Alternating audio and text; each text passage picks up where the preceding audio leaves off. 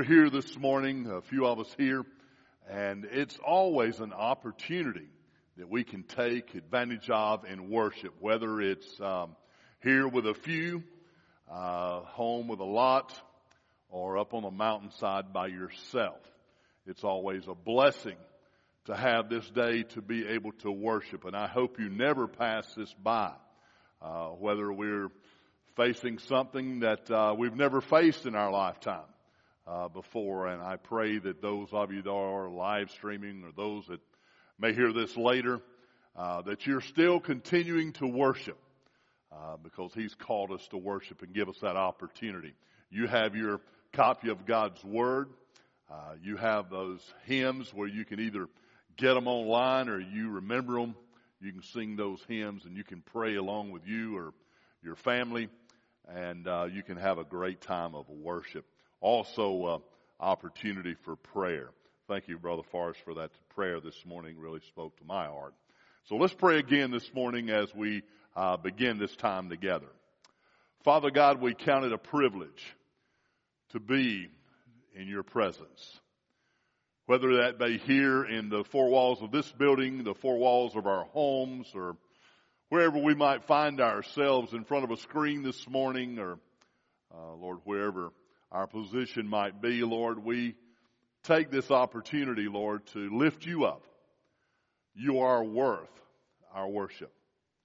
So Father, I pray that all we do today, Lord, even in my heart has been lifted by the singing this morning. It's, uh, I've found over the years it's impossible for me to sit in a pew when others are singing even if I don't half know the song, uh, my spirit is lifted and I will sing out with whoever's singing. Uh, Lord, because uh, that which lies within me has to celebrate who you are and our relationship and being able to join with brothers and sisters in Christ, whether it be in person or remotely like we've had to do since March. But Lord, we pray right now with all seriousness all that's taking place in the world. Lord, I know that uh, someone said, we just had such a blah week. And Lord, it seems like we've had such blah months. But Lord, help us to see the bright, shining star, which is Jesus. His hope that we'll be speaking about this morning. His love, His care, His comfort his keeping of us each and every day. Lord, until we do not walk by faith anymore, but we literally walk by sight. We ask this in Jesus' name. Amen. Some years ago, um, the early 1800s, there was a young teenager by the name of Edward Mote. Now, Edward kind of did um, what a lot did during that time is young kids would gather together on Sunday morning if their parents were working or whatever and they would roam the streets of a big city. Well, London was the city in which Edward Mote grew up in and his parents, uh, they took care or actually owned the local tavern or pub or whatever you want to call it. And so he was kind of somewhat, I guess, neglected by his parents as they were busy at work and, and, uh, he would just roam the streets. He later said that uh, his Sundays were devoid of any type of religious activity. In fact, he later admitted in his own words that he was ignorant of such, any type of religious activity. In fact, he didn't even really recognize that there was a God in charge of anything. But by his late teenage years, he did the same thing I did, I guess, and he began to ponder some of those things as he began to see the world for what it really was. It's a scary place. There's a lot of unknowns in the world. In his late teen years, he began attending a local church, uh, pastored by John Hyatt, and he began to contemplate those things of, of life and the uh, insecurities, I guess, that we all get and you know, as someone had said one time, this adulting stuff is really scary. And it really is, and it was to young Edward. And at the age of 18, he went forward and talked with a pastor and discovered that Jesus Christ could take away all the fears of life. and give him a peace of heart, a peace of mind, something that he and probably most of us have long desired.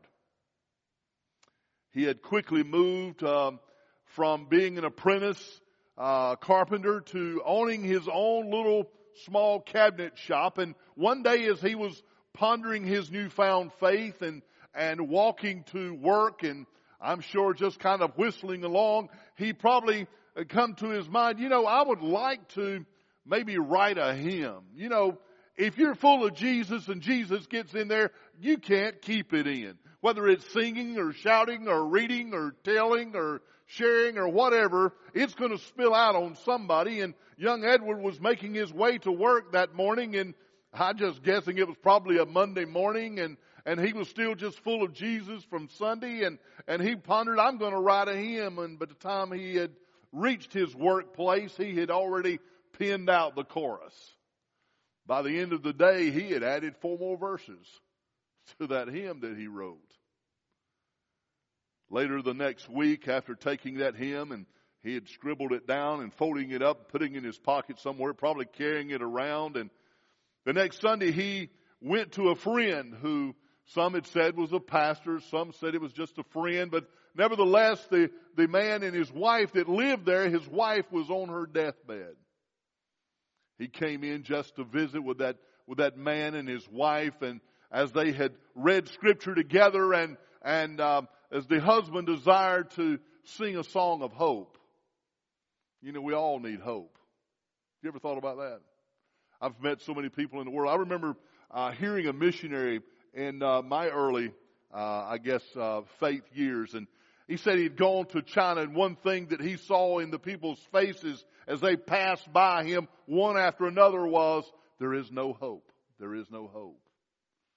So here, this man for his his dying wife wanted to sing a hymn of hope, but yet the words of the hymn evidently eluded him, and so young Edward reached into his pocket and pulled out that little scribbled piece of paper with that song, and he began to sing that uh, classic hymn, "The Immutable Basis for a Sinner's Hope." Y'all heard that one, sang it regularly, probably. I'm glad that he sang that song, and it turned out to be a great song of hope. In fact, it was so inspiring to him, he went out and had a thousand copies made of that hymn and gave it to his friends because he, like in Hebrews, he wanted to share, or in Peter, he wanted to share the hope that lies within him. You know, if we have hope, we want to share it. But I'm thankful that William Bradbury, some years later, I guess if you want to call it a uh, toe tapping tune that he put with it, and he said, I guess, just guessing on what William did, he said, that title will never go over. So he said, let's just call it the solid rock. My hope is built on nothing less than Jesus' blood and righteousness. I dare not trust the sweetest frame, but wholly lean on Jesus' name, on Christ. The solid rock I stand, no other ground, all other ground rather is sinking sand. And that's absolutely the truth. What a great hymn young Edward did. He had found his hope in Jesus and all the insecurities of the future. You know, we kind of go back to that old hymn, I don't know what tomorrow holds, but I know who's got a hold of tomorrow. And he did. So many look for their hope this morning in so many things. I know we recently had the election and so many are looking at their hope in an election. And we all had our hopes and dreams and thoughts and whatever, but you know, that's not where my hope's at. It's not in a government. It's not in how much of a, a, financial security I find myself in or lack of. That's not where my hope is. My hope is in Jesus. If you have your copy of God's Word this morning, let's turn to Hebrews chapter 12, if you would. Hebrews chapter 12 and verse 1. Verse 1 and 2, since my oldest son, or my oldest uh, child, a son, uh, his, this is his two favorite scriptures that he always read when he was young. And he loved these scriptures. Let's read it together. Hebrews chapter 12, in verse 1, it says, Therefore, since we also have such a large cloud of witnesses surrounding us, Let us lay aside every hindrance and the sin that so easily ensnares us. Let us run with endurance the race that lies before us, keeping our eyes on Jesus, the source and perfecter of our faith. Catch this. For the joy that lay before him, he endured the cross, despising the shame and sat down at the right hand of the throne of God. Now, if you still have a copy of God's Word in your hand, turn over to Colossians chapter 2 in verse 13. Colossians chapter 2 in verse 13. And one of Paul's prison epistles, as he was there and penned these words, and when you were dead in trespasses, and in the uncircumcision of your flesh, he made you alive with him and forgave us all our trespasses. He erased the certificate of death with its obligations that was against us and opposed to us and has taken it away by nailing it to the cross. He disarmed the rulers and authorities and disgraced them publicly. He triumphant or triumphed over them in him. Wow. Where's your hope this morning? I began to ponder that question many times and I remember when I penned this message and years ago and looking down and I thought these very words, where is your hope, Wayne? Because we all need some sort of hope, but we all need to identify the hope that lies within us. And I discovered this, my hope for the future is a cross in my past. It's amazing that the cross would bring hope. Now I want to talk to you a little bit what the cross brings this morning in the next few minutes in which we have. The cross itself, I, I guess being in what we would see as an implement of death.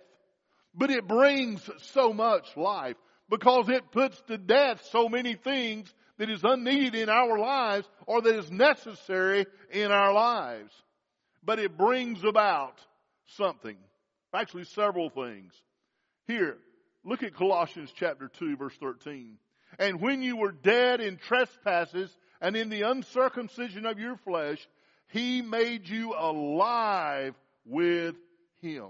The cross gives me life. You know what? The number one thing, I think if we could do a survey of all dead folks. Now, yes, it's impossible. But, but just, just imagine, just stay with me a moment. If we could do a survey of all the dead and ask them just one question. Said, what do you need? What do you think the overwhelming, I don't know, you know, there's always those polls for yes or no and undecided or I don't know.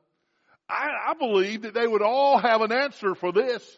What do you need as a dead person? What do you need? A cup of water? Do you need something to eat? Do you need a friend? I think without a doubt, most of those that could answer that would say, I need life. What else does a dead person really need? They need and desire life. The cross gives me life. Now to the unbeliever, it's a snare, the Bible says. It's a stumbling block. They don't get it. They don't understand it. The cross is an, an offense to a work salvation. It's this implement of death. But what, what does getting life mean to you? What does answering and getting that life to the human mind? The cross brings only death, but guess what? I glory in the cross. You know something? How many times have you ever heard this? I heard it from the kids. I don't know if we ever said it or not. Get a life. You ever heard that? You know, just get a life. I want to tell you, I tried everything in my few years of life to try to get a life. I substituted a lot of things that I thought would bring me life. See, so many th- people think money will bring you life. Things will bring you life. Relationships will bring you life. That'll give you life. My life at that point was empty and I tried to fill it with all the things of the world. But guess what? Jesus gave me life. Not only life, but He gave me abundant life. Before that, I was a wasted life. Or some folks say you have a limited life. I didn't know life till I found Jesus. I really didn't. I thought I did, but I didn't. The cross gives me life. It's amazing.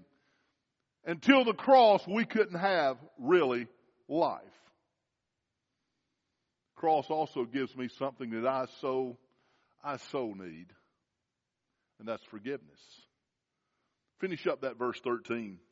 And forgave all our trespasses. He erased the certificate of debt. Boy, how many has that ever had a certificate of debt? I don't know of many people that hadn't had one at one time or another. You've sat at a bank, you've sat at a car lot, you've sat somewhere, and you've signed a certificate of debt saying, I will pay you for this thing that I am receiving. Well, you know what? When you were born, you received a debt of sin. A debt of sin. We had that. But he said he erased the certificate of debt with its obligations that was against us and opposed to us and has taken it away by nailing it to the cross. Having wiped out the handwriting of requirements that was against us, literally a certificate of debt, where each party knows the debt and the price must be paid.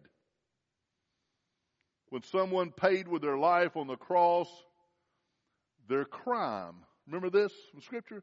Their crime was nailed there with them. The crime they had committed, what put them on the cross. They could have put thief.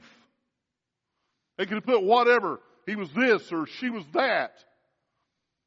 I remember my grandfather working in a, he owned a little country store and I don't, I don't say this was right or wrong. I'm not saying, I'm just telling you what happened, but, um, he had a little country store and when people refused to pay him the debt in which he owed, which they owed, he would go to them and try to receive that debt. He'd tell them why and when. They pretty much knew that the debt, they both had agreed on the debt, but they had somehow not paid it. So my grandfather, being the man that he was, up on his little counter there at the front, he'd take a piece, a big piece of construction, or I guess, uh, yeah, construction paper or whatever it's called, and, and he would tape it to the front of the counter and he'd write their name in red and how much they owed. Well, you could come back in a few days and see those things marked through. They knew they owed the debt, and I'm not saying it's right or wrong, but that's exactly what happened to us. In our debt of sin, it was written out and everybody knows it. Because the Bible says, for all have sinned and fallen short of the glory of God, whether you acknowledge it or not, whether you see it or not. You have a sin debt and it's given to you as a certificate of debt and it's going to be placed by you and you're going to have to pay it.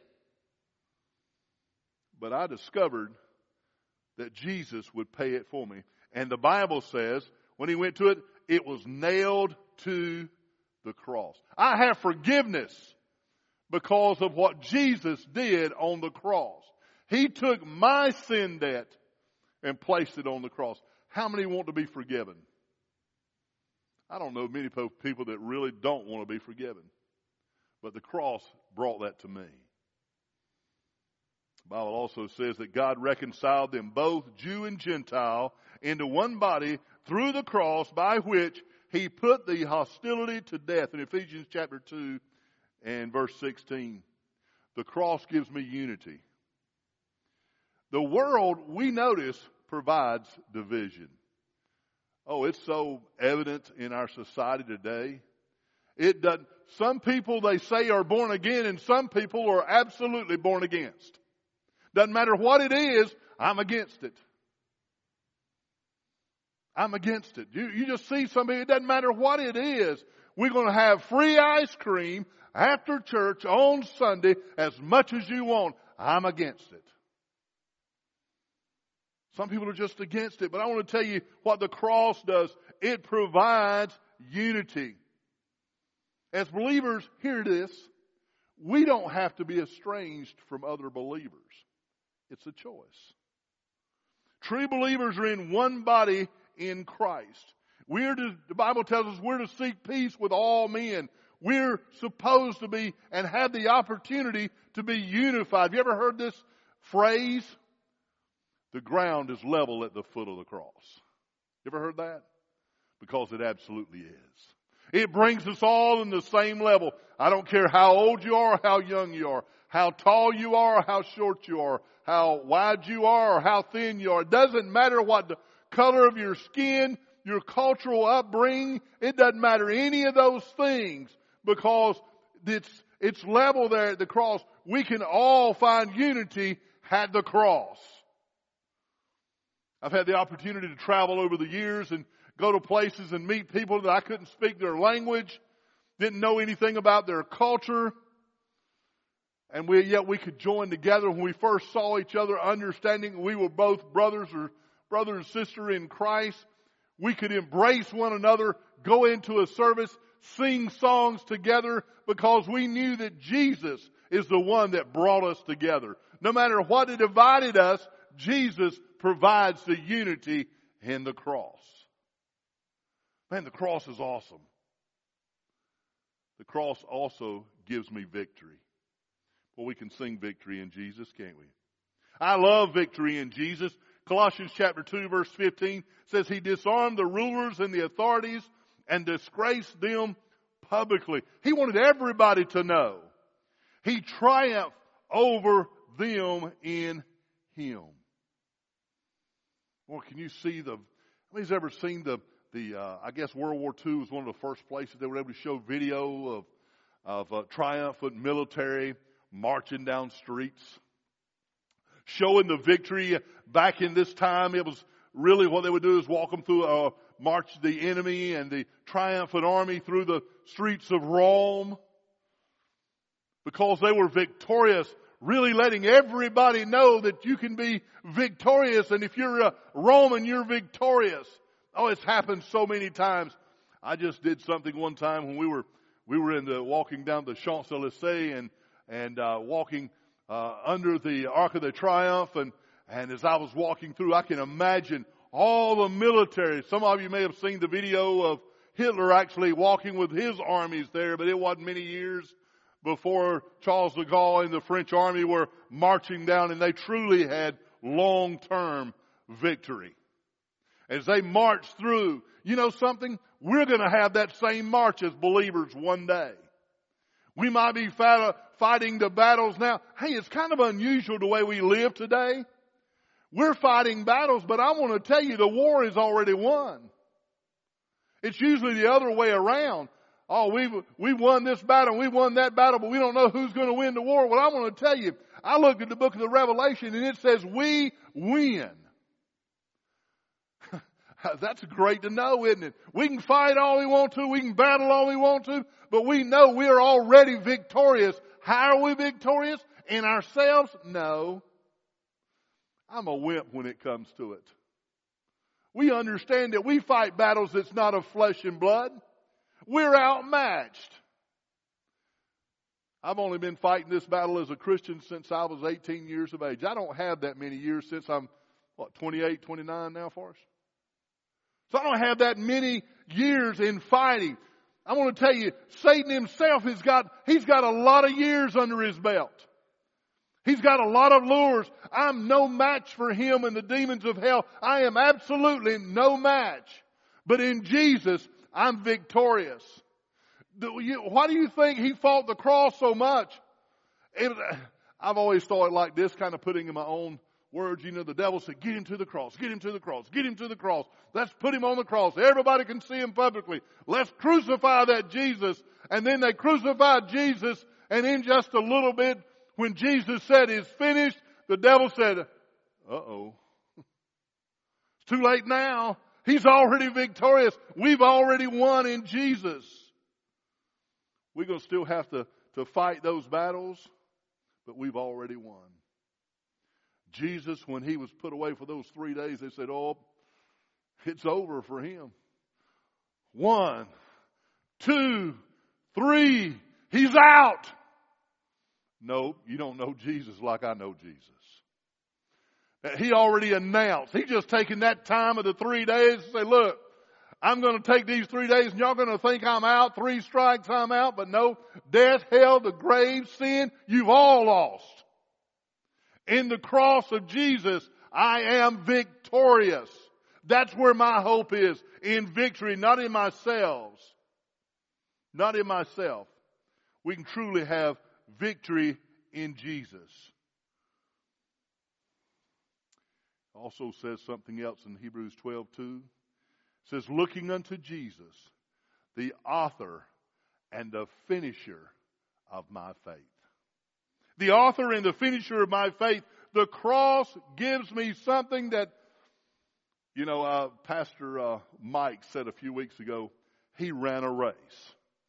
He's still not told me who was chasing him. Because I'm not running unless somebody's really big that's running after me, or I'm having to, no, I'm still not running. I just give up. But I want to tell you something that I don't have today that I might have had at one time, and that's endurance. So many of the things of life, how many times have you ever quit? Oh, you might not have, you know, verbally, you might have said it, but you didn't really mean it. You said it in the quietness of your own home, or you said it to that person in relationship with that spouse or whatever. You, you told him, I just quit. I know uh, Pastor Johnny Hunt told me one time we were at Timothy Barnabas conference, and he said, Guys, if you quit on a Monday, I'm coming to look for you. Because sometimes as a pastor, sometimes as a Sunday school teacher, sometimes as a husband, sometimes as a wife, sometimes as a sibling, sometimes as a child, you want to give it up and say, I quit.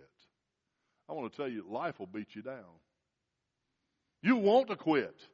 You want to give up. But endurance can come when we keep our eyes on Jesus. I like this. For some of my uh, English teachers, I did learn a few things in school. And, and I did learn, and I'm now helping Taven some. Um, Miss Hickman, if you're listening, or Miss Jolly, don't if Taven gets anything wrong, it's on me. But we're looking at diagramming sentences.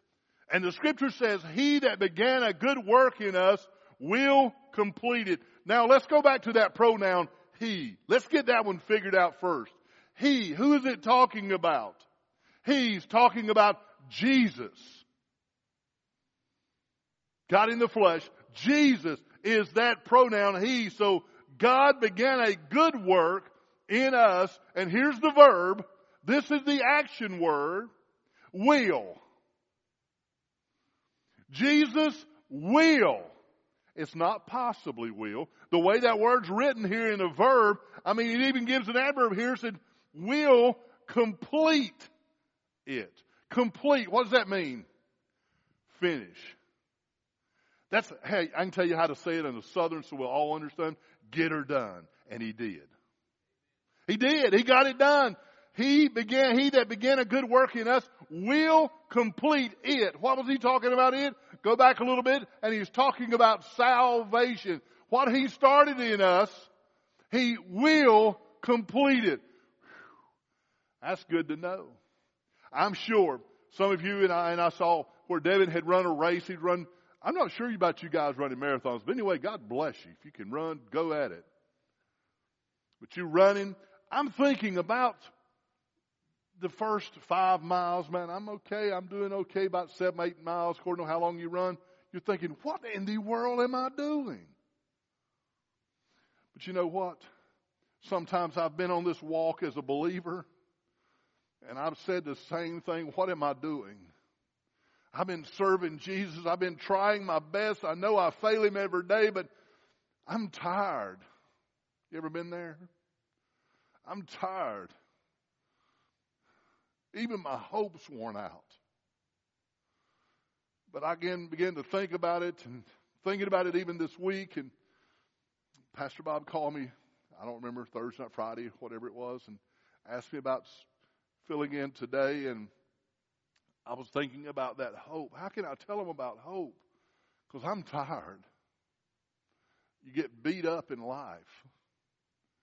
But you know, one thing I discovered as I read that, go back to that pronoun. He that began a good work in us will complete it. How about that? Looking unto Jesus, the author. He began it, and it also says that He's the finisher. We might have started something together, but I've wanted to quit so many times and give up. I'm tired. Can't hardly breathe. I just said, God, I don't know. And guess what he does? He picks you up and said, we ain't over yet because I promised I would take you to the finish line. I'll get you all the way there. The cross gives me endurance. When I see the cross, I know that it ain't over yet. John 19, 30, Jesus recorded words from the cross. It is finished. Redemption had been completed. I like this. We like to sometimes. I remember when I was taking Greek. Don't ask me anything about Greek. I was there every Friday morning at 8 o'clock to take that, but I can barely remember to say the word Greek. That's the reason they make such good books that I can use now.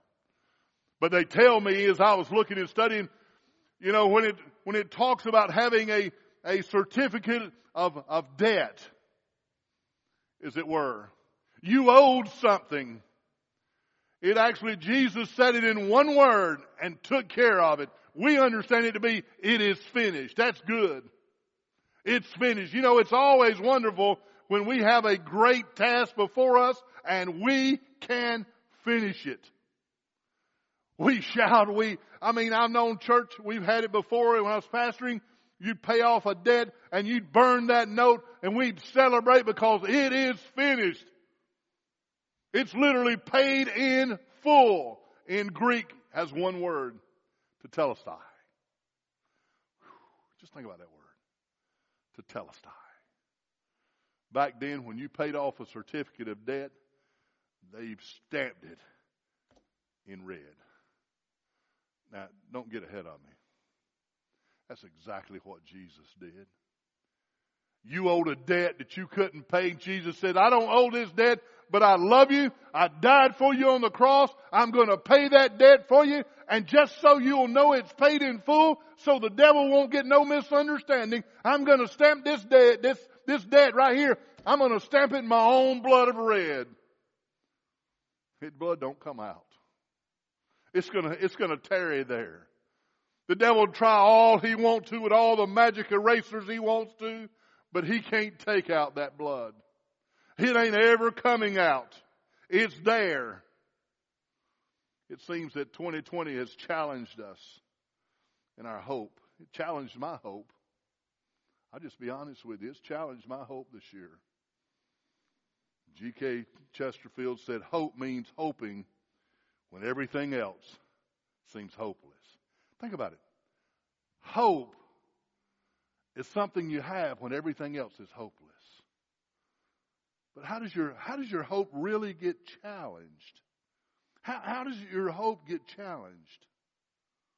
I like what Martin Luther King had said. He said, You know,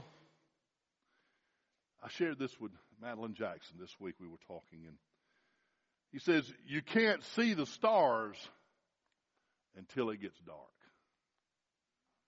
Think about it a minute. You can't see the stars until it gets dark.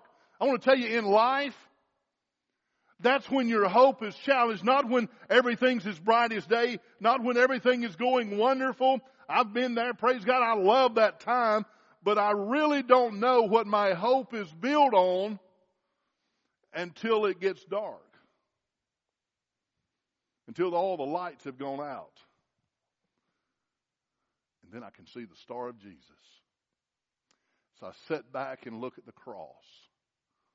The hope of my future, folks, is not in myself. Oh man, that's, that's so far gone. The hope of my future is not in myself. The hope of my future is not the outcome of an election. The hope of my future is not in a government where it rise or whether it fall. The hope of my future is not even in my family. The hope of my future is not in a church. The hope of my future is a cross in my past because there is where I found ultimate, overcoming, enduring victory. Where's your hope this morning? Where's your hope? Those of you watching live stream this morning, just ask you the question where's your hope? That's a simple question. Where is your hope? Let's pray. Father God, we all are commanded to be prepared to share a hope or the hope that lies within us. That's the command of all believers. Peter said that's, that's to all believers. But sometimes I forget where my hope's at. And I act like it. Father, speak to all that hear these words this morning.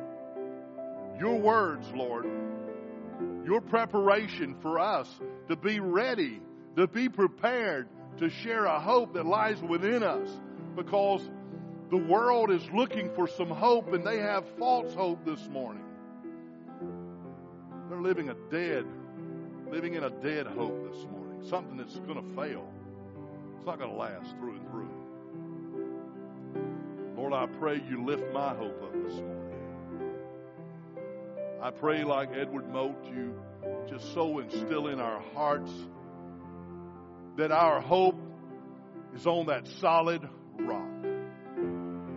On that solid rock. There's nothing less than Jesus' blood at the cross and His righteousness that He's wrapped us in. He's covered us in. When God the Father looks down on us, He doesn't see us. He sees us covered in Jesus and what He did at the cross. Father, speak to our hearts. Convince us this morning. Remind us tomorrow. Encourage us Father, we thank you that we've had, again, this opportunity to open your word. Not my words, Lord. I pray that I've been hidden behind your word today. That as we've opened your word, we can close the book and we can go home and it's not left back here at First Baptist Church. But the Word of God will continue on and on, and I can open it up at home in the morning when I'm feeling that I've lost my hope and read it for myself. I may close the book, and next Thursday, when I feel like I'm ready to quit and give up, I'm really struggling with endurance. My victory it seems to be gone. I can open it up. There it is again. It's my hope. My hope is in the cross of Calvary. We thank you for this in Jesus' name.